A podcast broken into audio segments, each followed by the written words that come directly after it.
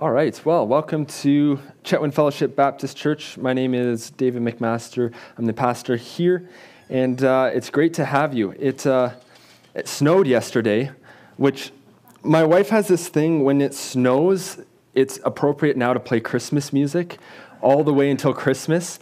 Um, so we listened to eight hours of Christmas music yesterday, and uh, I was able to talk her down from putting up the Christmas tree just yet. Um, but yeah, uh, anyways, this past week I was listening to an interesting podcast. Um, it was an interview. It was an interview with a Navy SEAL, uh, and basically on what it takes to become a Navy SEAL. And if you're unfamiliar with what a Navy SEAL is, it's, it's basically like the United States special ops team. They go into the most intensive missions under the most extreme circumstances. They're basically like the best of the best.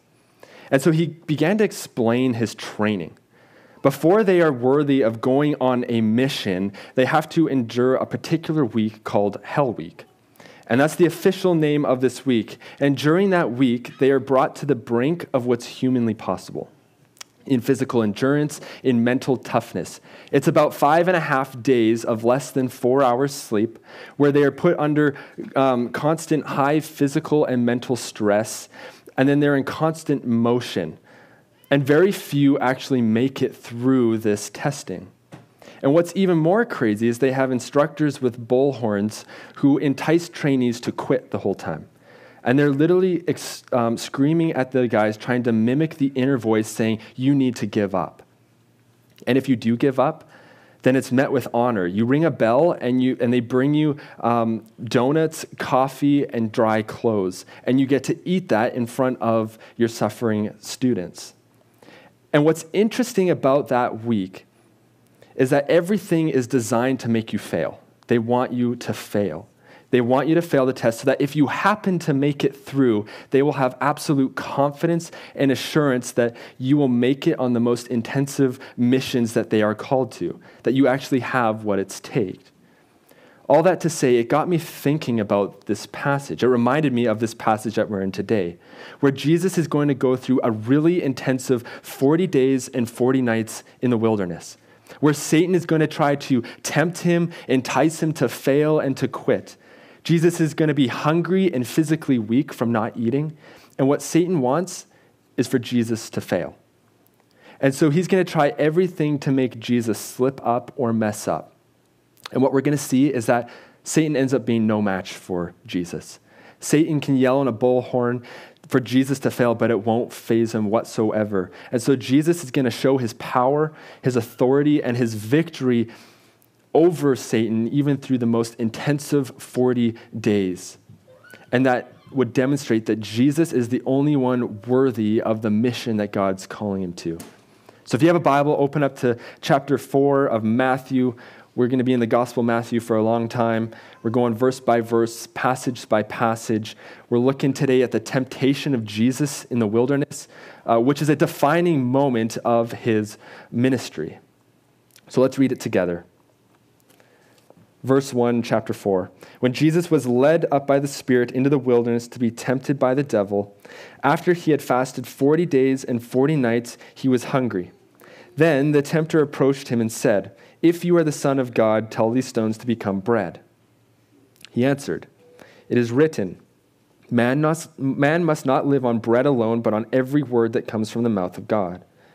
Then the devil took him to the holy city and had him stand on the pinnacle of the temple. And he said to them, If you are the Son of God, throw yourself down, for it is written, He will give his angels orders concerning you, and they will support you with their hands, so that you will not strike your foot against a stone. Jesus told him, It is also written, Do not test the Lord your God. Again, the devil took him to a very high mountain and showed him all the kingdoms of the world and their splendor. And he said to them, I will give you all these things if you will just fall down and worship me. Then Jesus told him, Go away, Satan, for it is written, Worship the Lord your God and serve only him. Then the devil left him, and the angels came and began to serve him. So, if you remember last week, um, We saw Jesus being loved and affirmed by the Father in his baptism. Jesus heads to the Jordan River where he meets up with John the Baptist. John the Baptist then baptizes him. And, and when that happens, the Father says to Jesus, You are my beloved Son with whom I'm well pleased. It's a beautiful affirmation from the Father. And at the same time, the Holy Spirit descends on Jesus. From there, it says he's led by the Spirit into the wilderness in verse 1. So he goes from the water straight into the wilderness. He goes from baptism straight into the battle with the devil. He goes from total comfort in the presence of God to total conflict with Satan.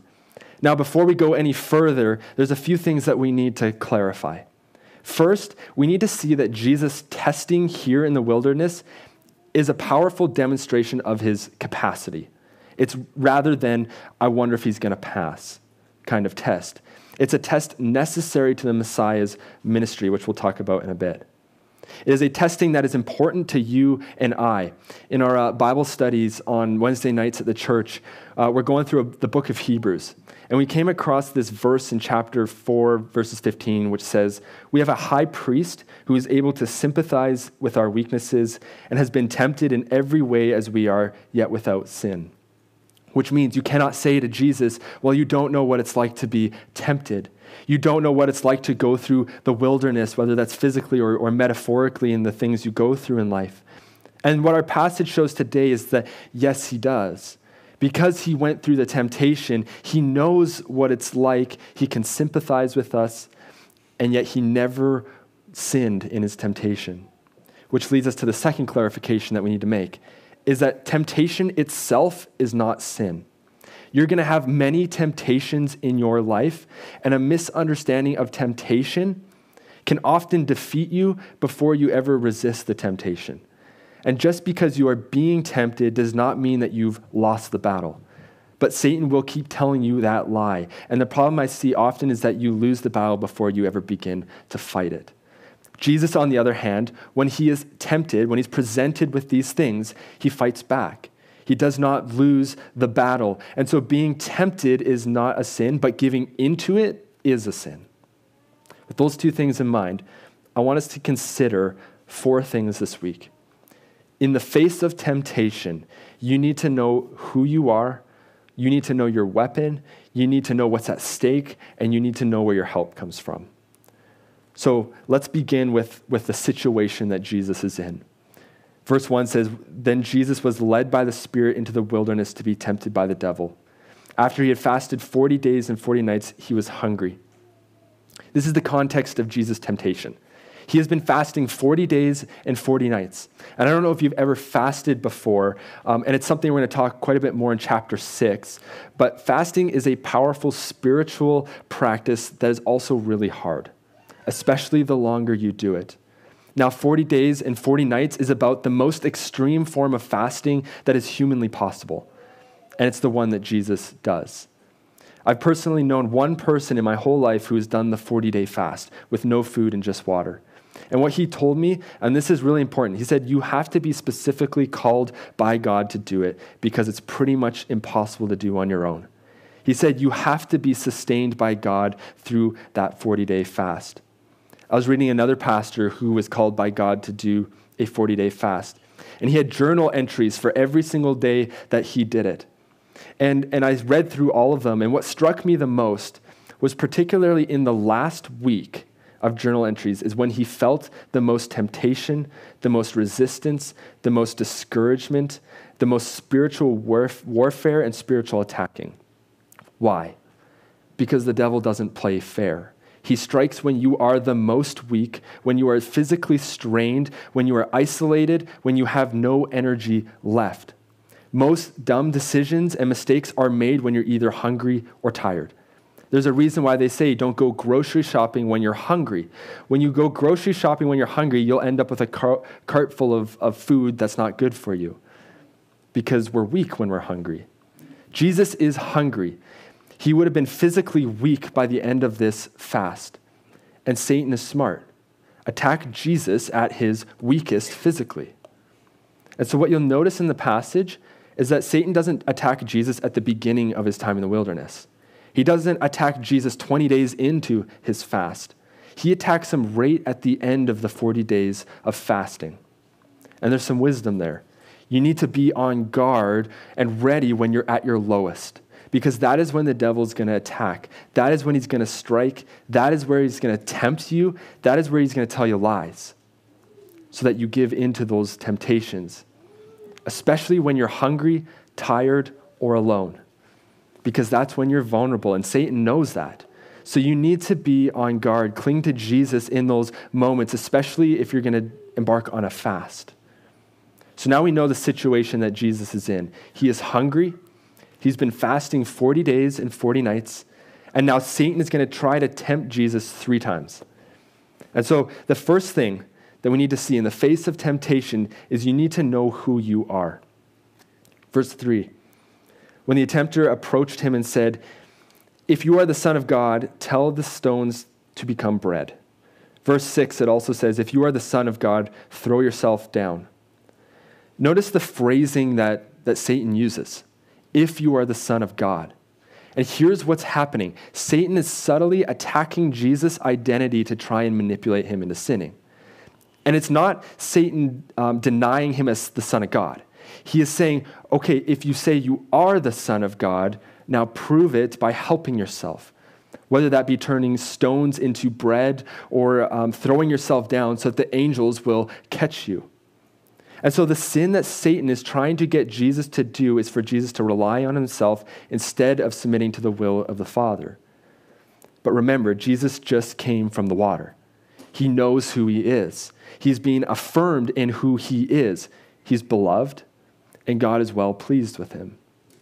Knowing who you are is actually really important because when you know who you are, you don't need to prove yourself. Jesus didn't need to prove himself to Satan. Why?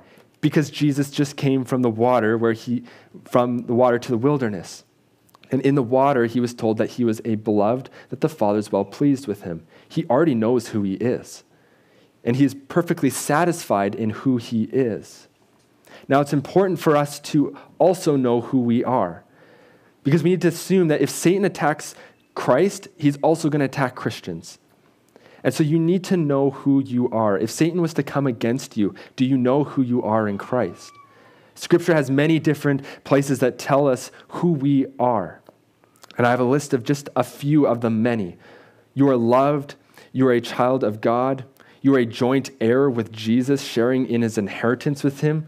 You are a member of Christ's body. You are redeemed and forgiven. You are free from condemnation. You are a new creation. You're chosen, and you're seated in the heavenly place with Christ. That's who you are. And that's just getting started. The enemy is going to try to help you forget who you are because when you forget who you are, that's when you start to sin. That is when you start to look to other things other than God. And that's when you're going to give into temptation and it happens when we end up relying on ourselves instead of Jesus. Jesus knew who he was. He didn't need to prove himself to Satan or show his own self reliance because he has a father who loves him, who is well pleased with him. He has a father whose will he's being called to submit to. So remember, in the face of temptation, I am loved by God, I'm a child of God, plus everything else that's on that list which leads us to our second thing is that you need to know your weapon. In this passage, Satan told Jesus to turn rocks into bread. Notice how Jesus fights. Verse 4 He answered, It is written, man, man must not live on bread alone, but on every word that comes from the mouth of God. Satan also told Jesus to throw yourself down off the temple so an angel will catch you. Verse 7 says, Jesus told him, It is also written, Do not test the Lord your God. Satan said to Jesus to fall down and worship him as the third temptation. Then Jesus told him, Go away, Satan, for it is written, Worship the Lord your God and serve him only. Notice that every response Jesus has is with Scripture. That's the weapon. The Word of God is what Jesus uses to defeat Satan. And we have access to the exact same weapon in our Bibles. Jesus used the exact same tools that we have available to us today to fight off temptation. But here's the problem when was the last time you read your Bible? Lifeway Research did a poll from 2019, found that only 32% of North American evangelicals read their Bibles daily. Another 67% are on the spectrum of not ever reading it to maybe once a week. And I'm going to be honest, I think that's a generous stat. I think it's a lot worse than that. Your weapon is the Word of God. If you're going to fight temptation as Christians, you need to arm yourself. Saying, I don't need the Word of God is like going to war in the frontline combat and saying, I don't need a gun. I'll just use myself and that'll be enough. But that's a, that's a dumb decision. You're going to lose that battle. If you try to fight temptation without any help from Jesus and His Word, you're going to fail. Jesus fights with the Word of God. And when Satan tries to tempt him, he quotes scripture right back at Satan and he eventually flees. And that's why it's so important that you read your Bible. That is why we study the Bible. That is why we meet here on Wednesday nights to study the Word of God. To study, to learn about God, to worship Him is one of the things we do, but it's also to study to prepare ourselves for battle against the enemy who does not want this church or you to be reading their Bibles or furthering God's kingdom by being on mission.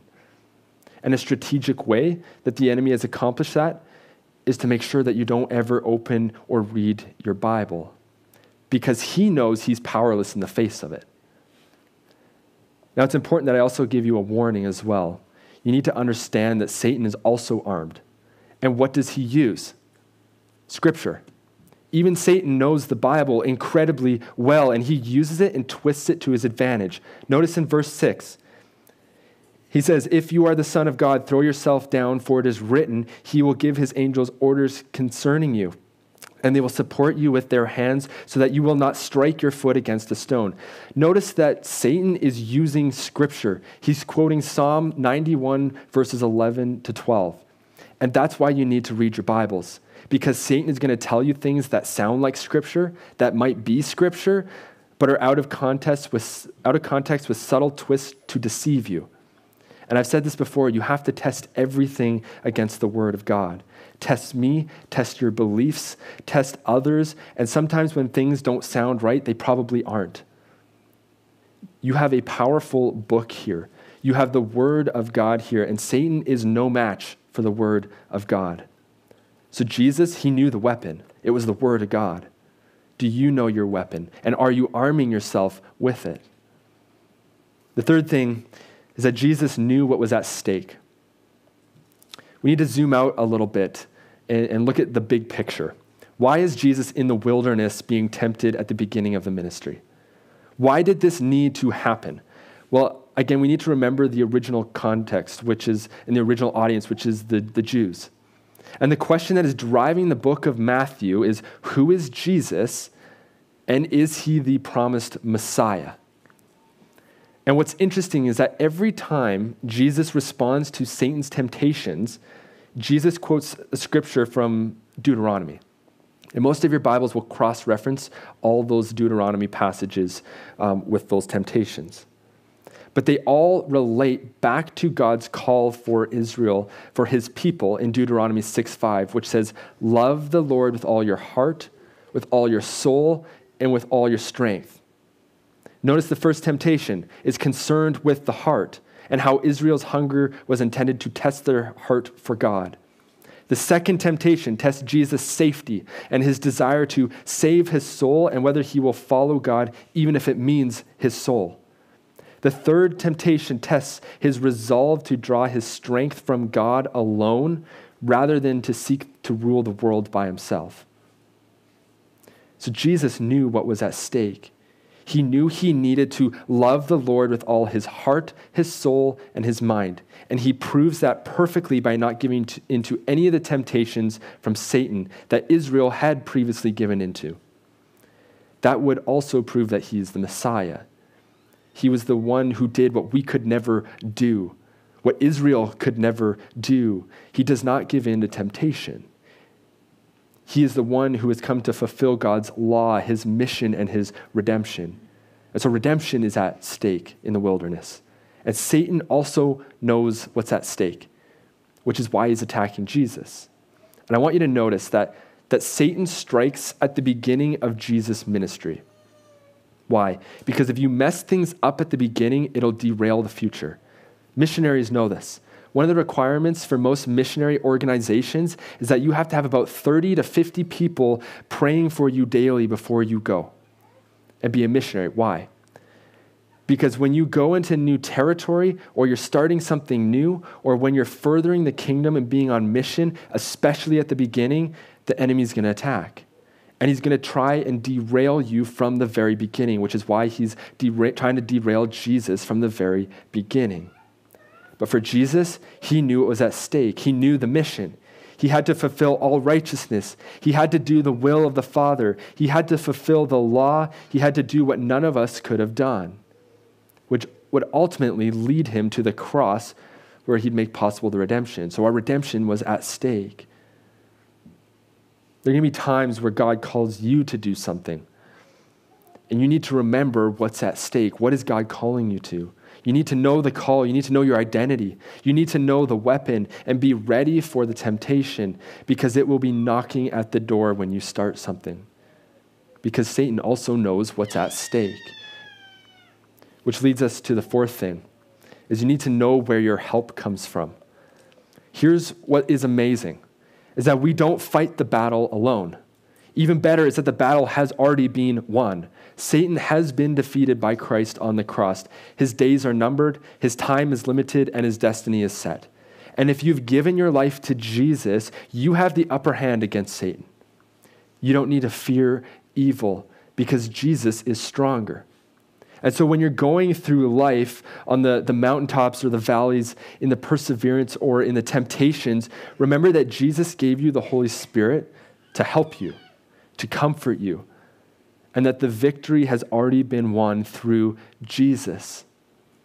The last verse says, Then the devil left him, and the angels came and began, began to serve him. The devil flees and is replaced by angels. And that's good news. Jesus defeated him in the wilderness, and even more, he defeated him on the cross. Satan's future is written, and we don't need to fear him. And Satan cannot overpower a believer. He is powerless if you belong to Christ.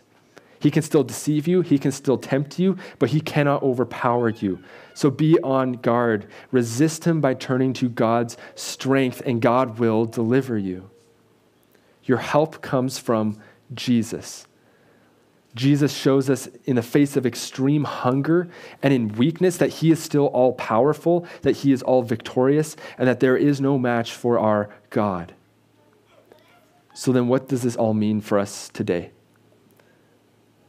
Well, in the face of temptation, which is something we're all going to experience in this life, there's four things we need to remember is who you are, that you're a beloved child of God that you don't need to prove yourself, you don't need to seek to be satisfied in anything other than God.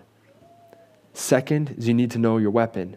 Jesus used the word of God to fight Satan. You have those same words in your Bible. Third, know what's at stake. Jesus knew what was at stake and what is at stake for you in the mission that God has called you to do. Are you prepared for what Satan might throw at you? Fourth is you need to know where your help comes from. You cannot fight on your own, nor do you need to. Jesus is with you, helping you. You have the Holy Spirit in you who is helping you.